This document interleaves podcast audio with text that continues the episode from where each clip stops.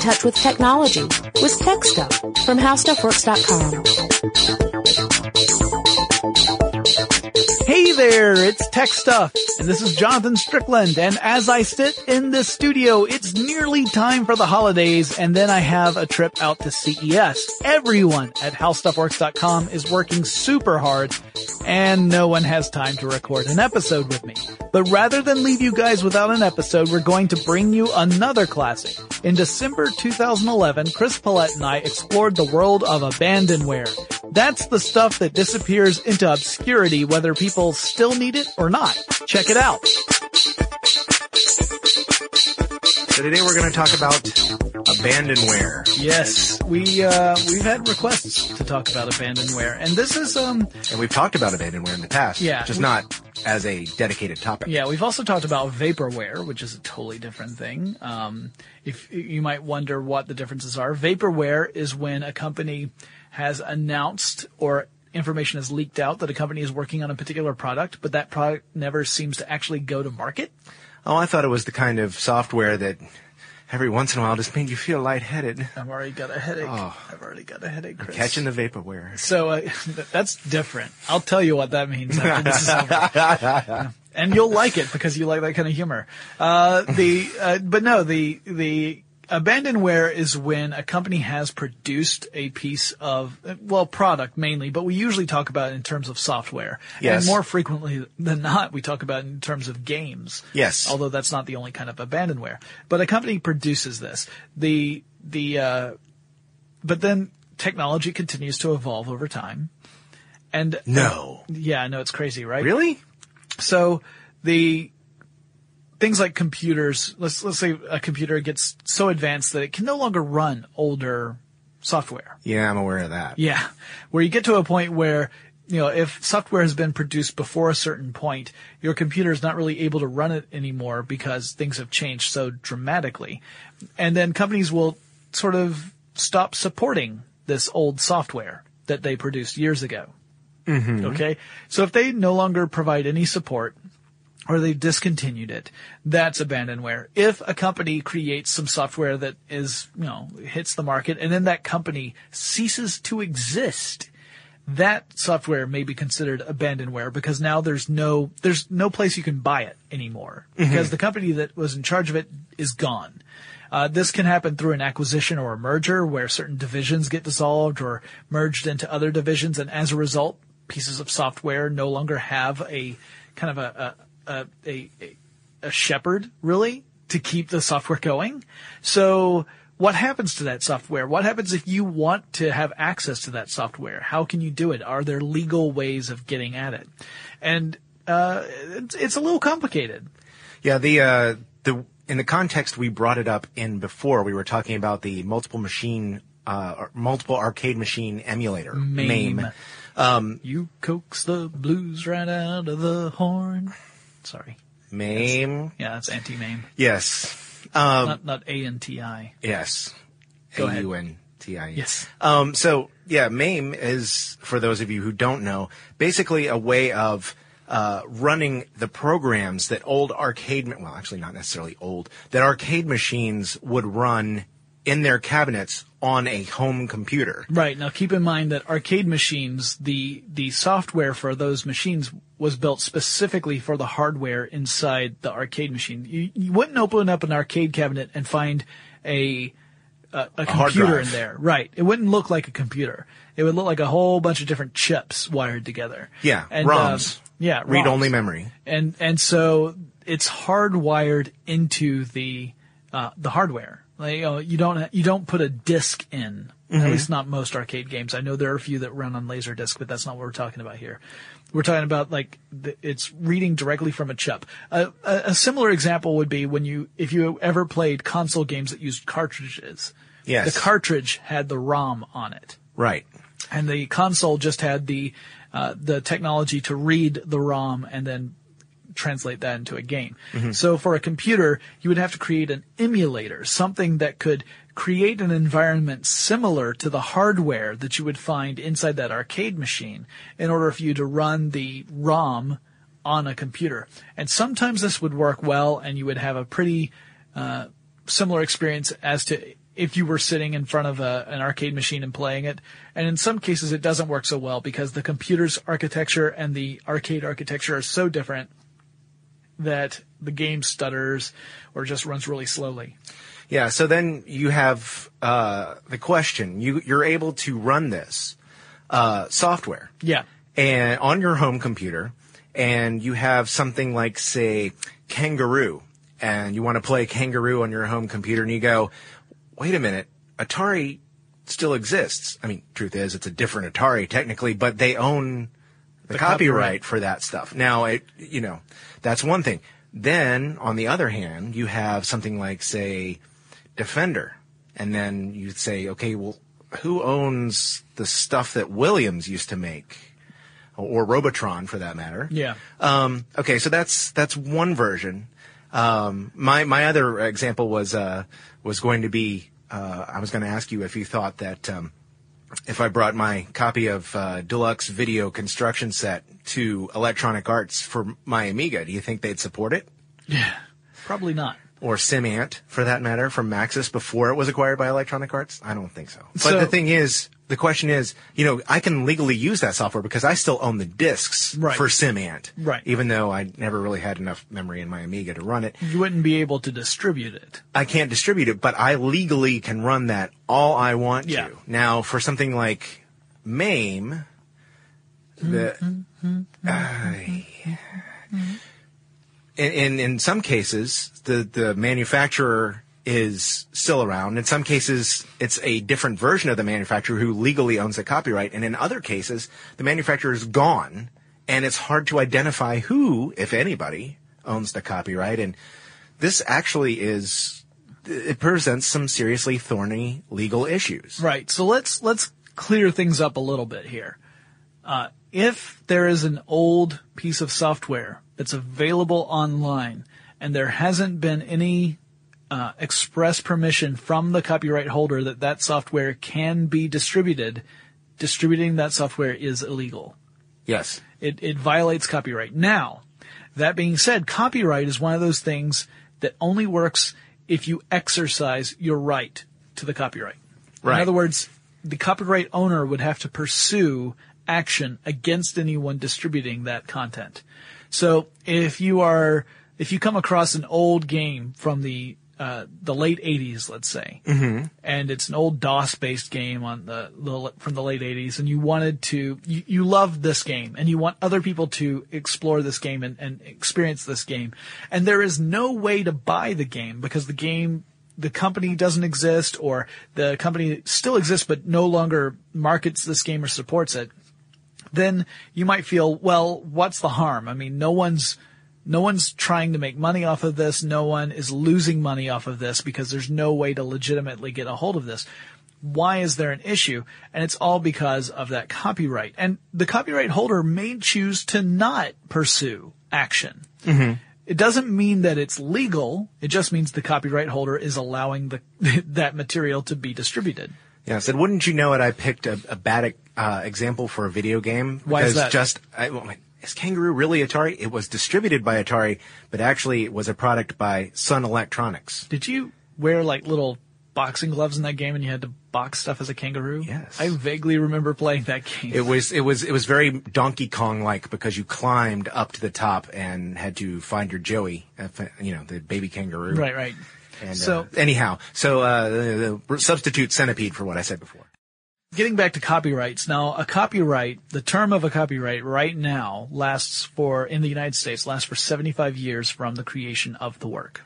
Uh, unless it's a work for hire, Right. 95 years. Right. And so, yeah, a work for That's the hire would be last even longer. And most of these, I guess, would be considered work for hire. Which is why I brought it up. That's a good point.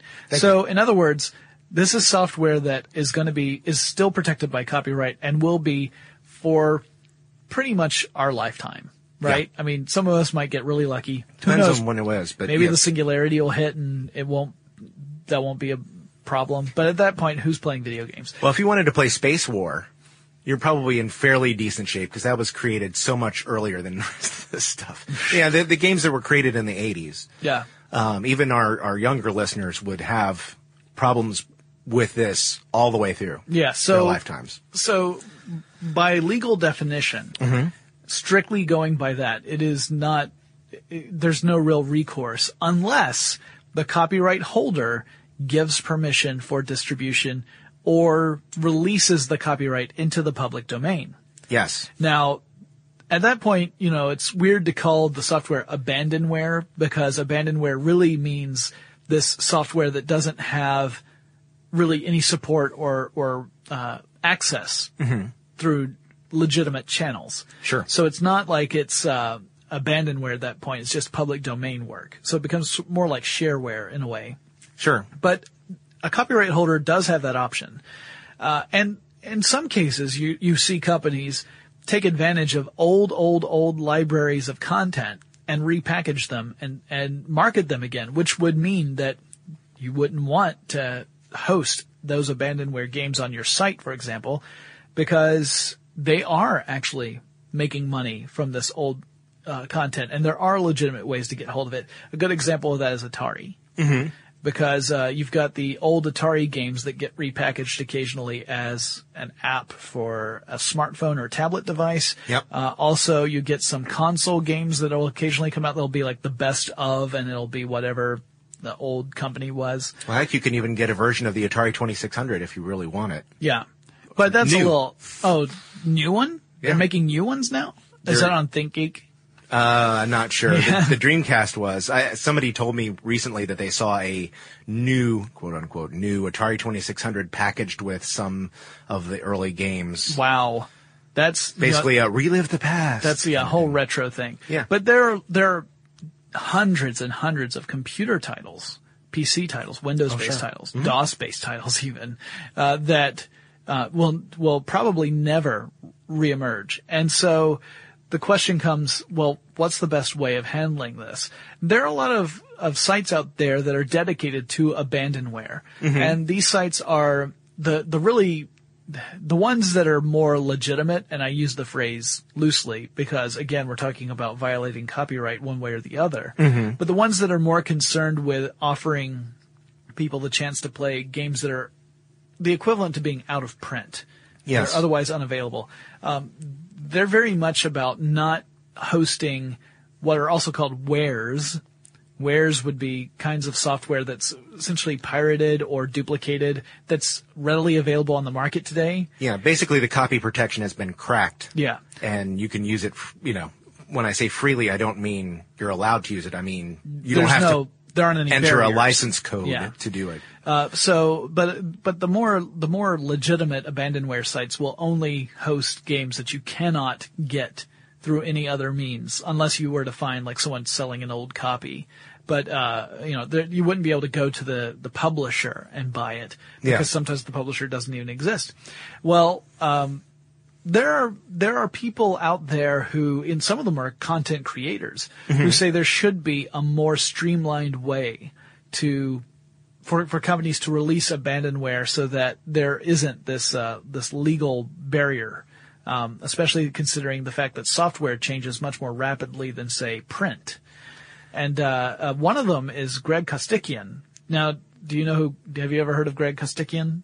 He's a he's a game designer who designs not just computer games but also role playing games. I, his name is really familiar to me, and I'm gonna go ah as soon as you say it. Well, it. he, he's he's designed a lot of stuff. Most of it is kind of um, has a has sort of a, a satirical or otherwise humorous slant to it. For example, he created an uh, role playing game called Toon back in 1984, where you played as a cartoon character within a cartoon episode. Every single adventure was modeled after the idea of a seven minute cartoon episode. And you would have the capabilities of a cartoon character and you would have uh, friends and enemies within the cartoon and you could do these outlandish things. It was hilarious. He also created a game called Paranoia, which was all about a post-apocalyptic uh, uh, society where you live in a, a essentially like a, a biodome kind of thing, and a computer controls everything, but the computer is crazy and paranoid and thinks everyone is out to get him, and pretty much everyone is out to get him. And then, but anyway, the whole, the whole Just because. all right. The whole purpose of the game was to create this idea of paranoia. Well, this guy who created several different uh, computer games as well said that uh, I actually have a quote. Software is about as ephemeral as you can get, yet preserving it is essential. Illegal abandonware sites are providing a critical service to game designers and scholars and gaming enthusiasts. They do not, however, provide a lasting and satisfactory solution to the problem because they are illegal. So he was maintaining the point of these old games that exist are important. And they're important culturally because some of them were what helped usher in the era of personal computers in the first place. I mean, mm-hmm. you know, personal computers were great for productivity, but there's no denying that video games, computer games really drove the industry as well. And as the, the technology advances, our ability to access those old games decreases. And he says that's, that's a shame. There should be a way to preserve that. And also, as he points out, game designers. You know, some of these old games are very primitive when it comes to the uh, graphics or the sound, but a lot of them had very innovative gameplay or very compelling storylines and are great lessons for game designers to to learn from. Sure. You know, I would argue the old Ultima series, for example, is a very valuable uh, series for people who want to create um, a storyline that spans several episodes and has a very kind of deep um, and and immersive quality to it. Now, I should also add that the Ultima series has regularly been re- released in packages where you could buy it legitimately. So don't go out there and start pirating games. Look and make sure first before that. Make sure there's a legitimate per- way of getting it, and go that way before ever going with abandonware route. But um, but yeah, as a producer of games, he was pointing out that this is a valuable service that abandonware sites uh, uh, are giving us. That without it, we would lose these games, and you know, unless some company was like, "Hey, we need to roll out another product, or we're not going to hit our revenue this year." What titles do we have in the vault that we could package together hastily and then shove out the door? And occasionally you see that happen. Well, it would be nice if some of the people who own the copyrights to these would release these these programs in some form. Yeah. Um, you know, the the app stores for the mobile devices have proven that uh, you know even even software that costs one or two dollars for a copy of it can still make a decent amount of money. And uh, you know, some of these titles are languishing in obscurity when you know people might really be willing to pay one, two, five dollars Yeah. for an opportunity to play it again. It's not really a lot of money for most people, and Yeah, it's- they they might relish the opportunity to to give it another shot. I think we have the opportunity to actually see that happen now because digital distribution is a reality. Yeah. Right? Like, Chris and I can both remember a time where you would go to your local computer store or electronics store and there would always be that bin of the Oh, yeah. old games that, that were four, three or four generations behind the current stuff that's up on the shelves. And you would sort through that bin and just look to see if there were any hidden gems in there. And then you'd find something like, oh, I always wanted to play that. And you pick it up and, you know, you might get a copy of Civilization that way. Well, that was back in the old day where you would get like the, the floppy disks. I was know? thinking you were talking about during the uh, video game console crash when you would go into your corner drugstore and there would be a bin of really horrible Atari cartridges for, you know, a dollar a Same, piece. same sort of thing where they were just unloading their inventory. Yeah. But those days are, are, you know, pretty much disappearing because you get to digital distribution, you get to the, the era of the CD really started to, to decrease it. But then digital distribution has, has taken a big hit on it too. But that also gives the opportunity for companies to po- potentially put up old titles for, you know, like the same price that you would have for an app Yeah. for, a- for a smartphone. So let's say that you throw up a, uh, Mule, the old Mule game, or Archon. Oh, Archon. Archon. Yeah, put those old games up. Populous, yes.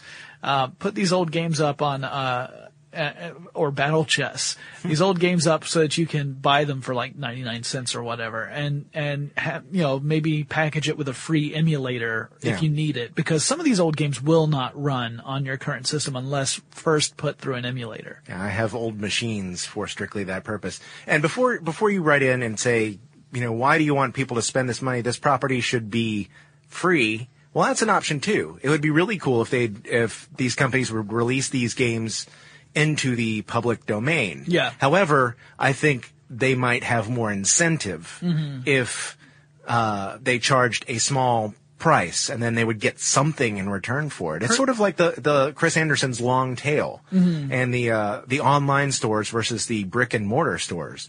I mean, if you put that up for digital distribution, it could stay there virtually forever. Yeah. There's still going to be a handful of people that are willing to fork over a couple bucks for it. Yeah, and and I Why think not? I think that solution really provides an elegant approach to this complicated issue because you've got, for one thing, you know, it it it gives an incentive to these companies to share this old stuff that you can't otherwise get. Right. Um, and and people can relive like that moment from their childhood when they played this one game that they loved and now they can't they can't get it anymore. Yeah. Um, it also gives the the you know it gives the fans what they want.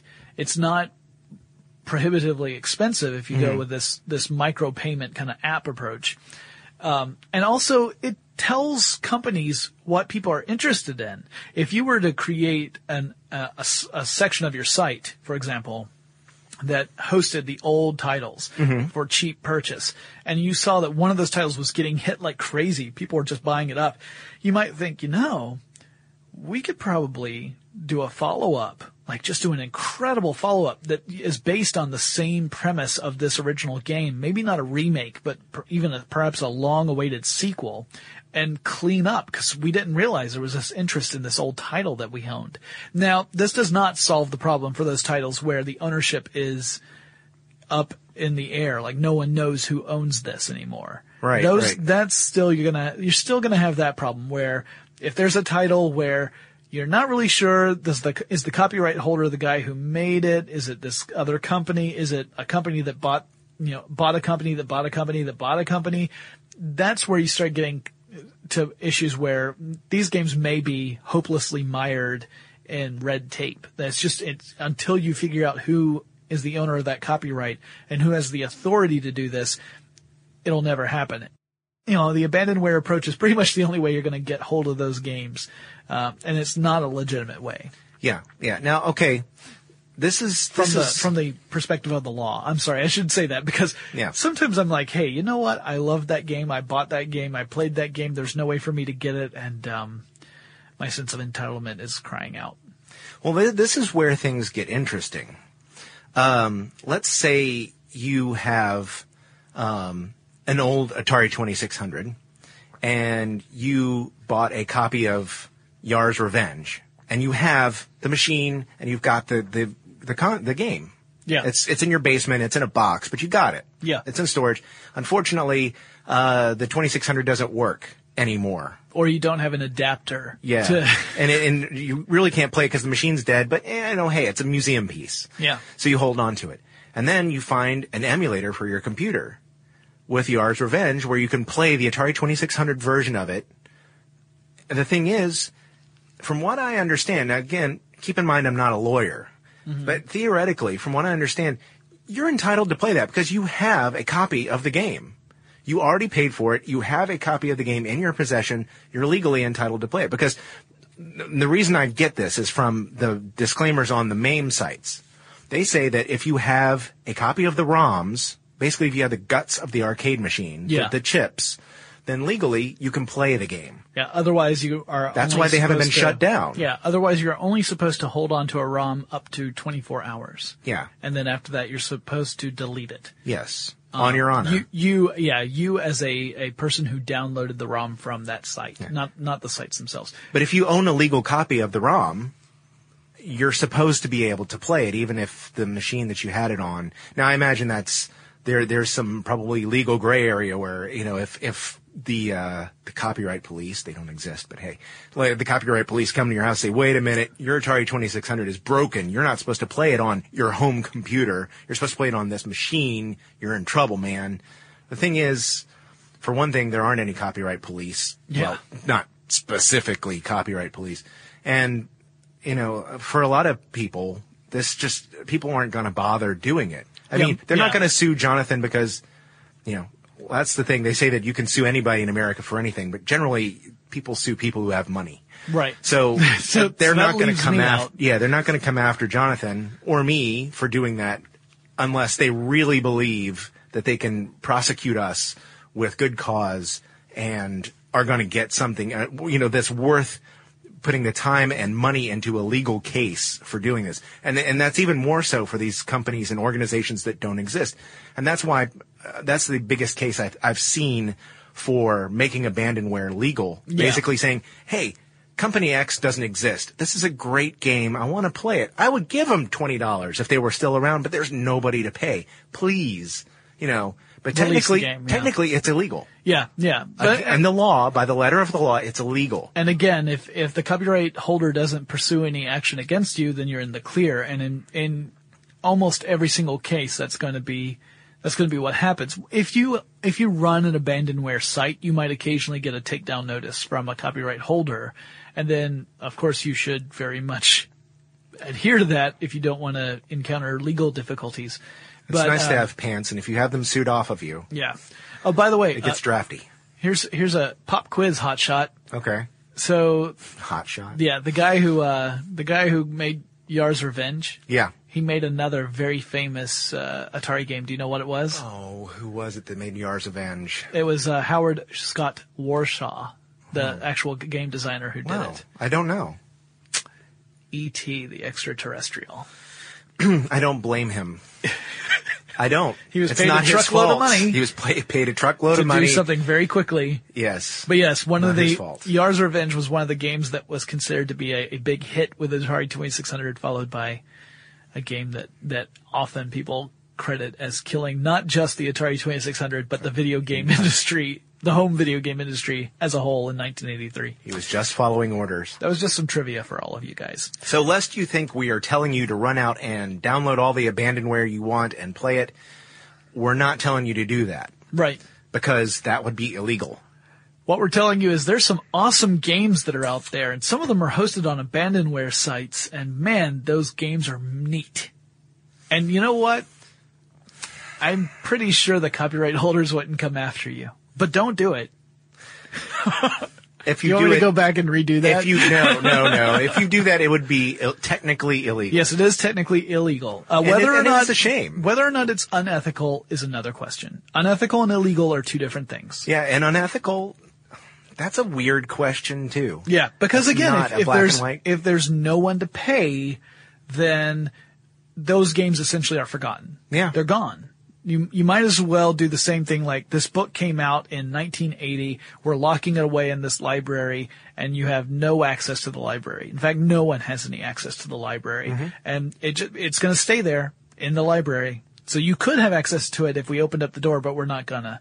See, that's that's an issue, right? Because then you're like, well, what's the point of it even existing if no one can use it? Yeah. So yeah, there's there is an uh, the ethical and the the ethical standpoint is different from the legality standpoint. Yeah, and this is definitely a technology issue too. Uh, Yeah. because if you really want to read Beowulf, there's a copy in print somewhere.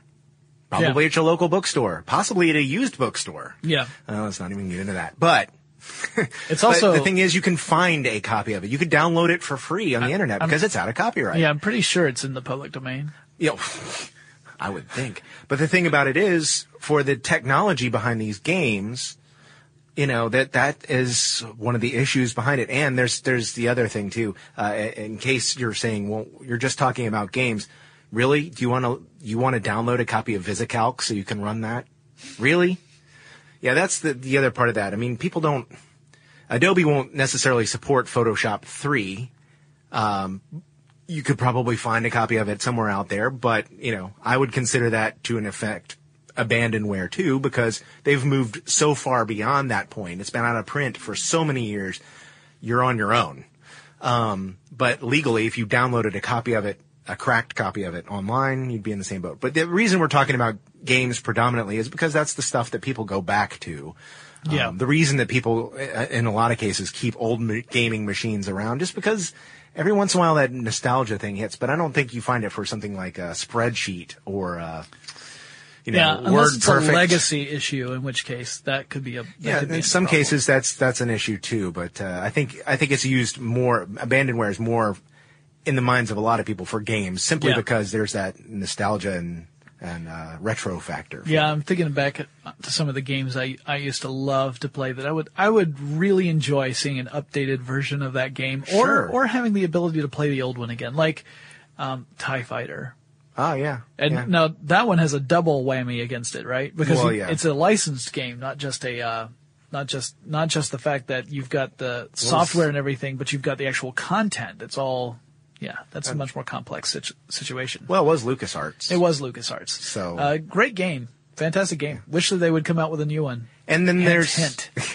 Well, you've seen you've seen the success of the the Monkey Island franchise as it's renewed Uh, and I love the Monkey Island franchise. and, and Oregon Trail as it has popped up on Facebook and and on uh, uh, got the iApps. Yeah, but I mean that's the funny thing about some of this stuff. Um, can be updated and refreshed, and people and, and added dimension things that you couldn't do 30 years ago. Yeah.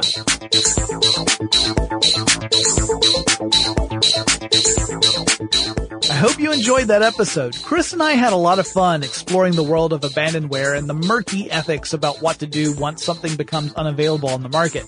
And of course, I'd never abandon you guys. Remember, if you have suggestions or questions, write me. My address is techstuff at howstuffworks.com. Don't forget to follow me on Twitter. That's at techstuffhsw. And you can always drop me a line on Facebook or Tumblr. We use techstuffhsw for both. And I'll talk to you again really soon.